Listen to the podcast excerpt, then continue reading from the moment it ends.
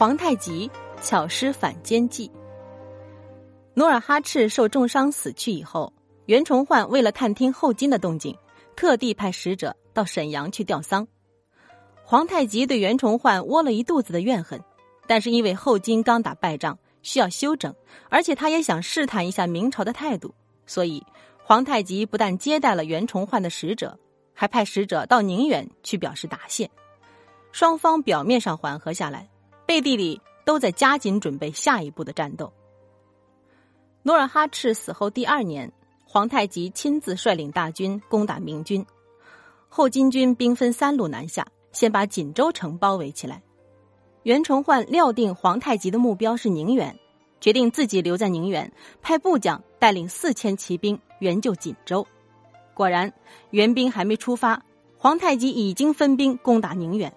袁崇焕亲自到城头上。督率将士守城，用大炮猛轰后金军。城外的明军援军也和城里的军队内外夹击，把后金军给打败了。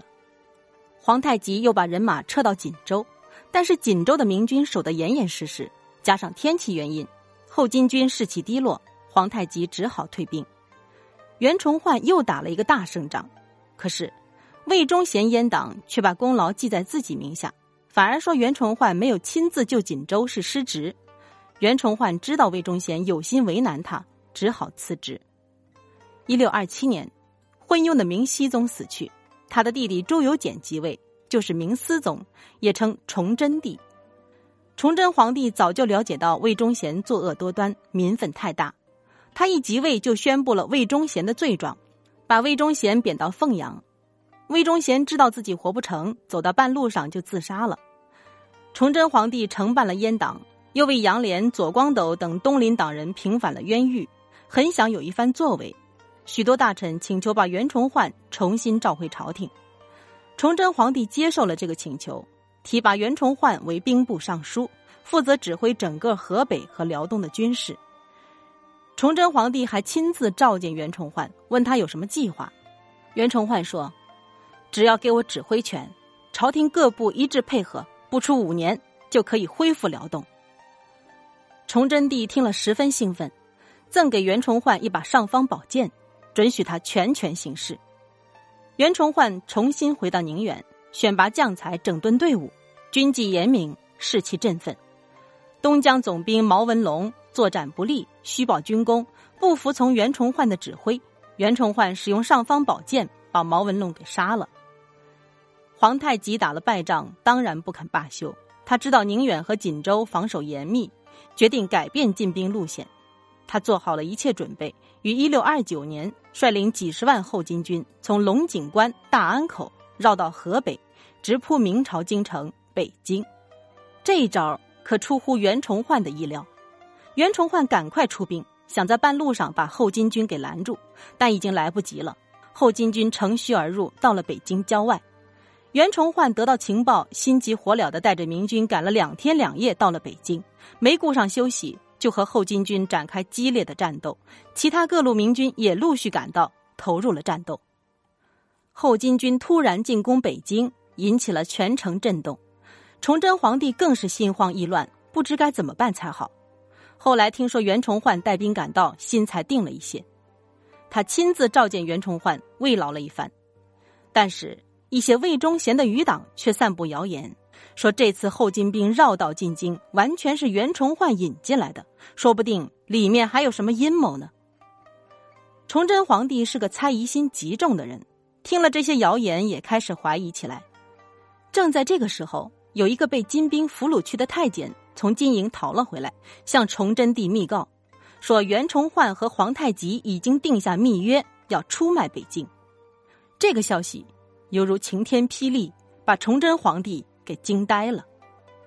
原来明朝有两个太监被后金军俘虏去以后，被关在军营里。有天晚上，一个姓杨的太监半夜醒来，听见两个看守他们的金兵在外面轻声的谈话。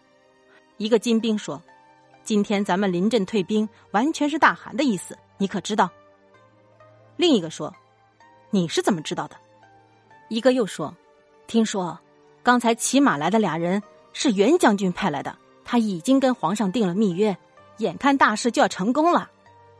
姓杨的太监偷听了这番对话，趁看守他的金兵不注意，偷偷的逃了出来，赶快跑回皇宫向崇祯皇帝报告。崇祯皇帝听了也信以为真，竟然将袁崇焕逮捕入狱。袁崇焕被捕之后，部下将领深恐被牵连，武将祖大寿等带着军队逃出了山海关。袁崇焕指挥的军队本是明朝抵抗后金军的主力，也只有他在军中享有极高的威信。崇祯皇帝无可奈何，只好叫袁崇焕写信劝说。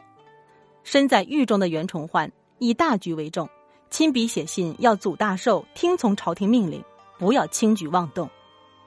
祖大寿接信以后，向将士们宣读，全军都痛哭了起来。祖大寿年逾八旬的老母问明情由。劝大家应该杀敌立功，求崇祯皇帝保全袁都师的性命。将士们当天就回师入关，奋勇作战，收复了关内数城。此时，皇太极因为一时攻不下北京，已经引军向东北撤离，关内局势刚有了好转。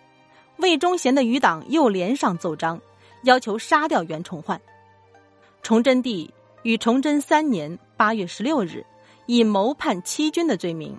残酷的将袁崇焕杀害了。皇太极用反间计除掉了对手袁崇焕，退兵回到盛京。打那以后，后金越来越强大。到了一六三五年，皇太极把女真改称满洲。崇祯九年，皇太极在盛京称帝，改国号为大清，年号崇德。皇太极就是清太宗。此后。清朝正式与明朝分庭抗礼，争夺天下了。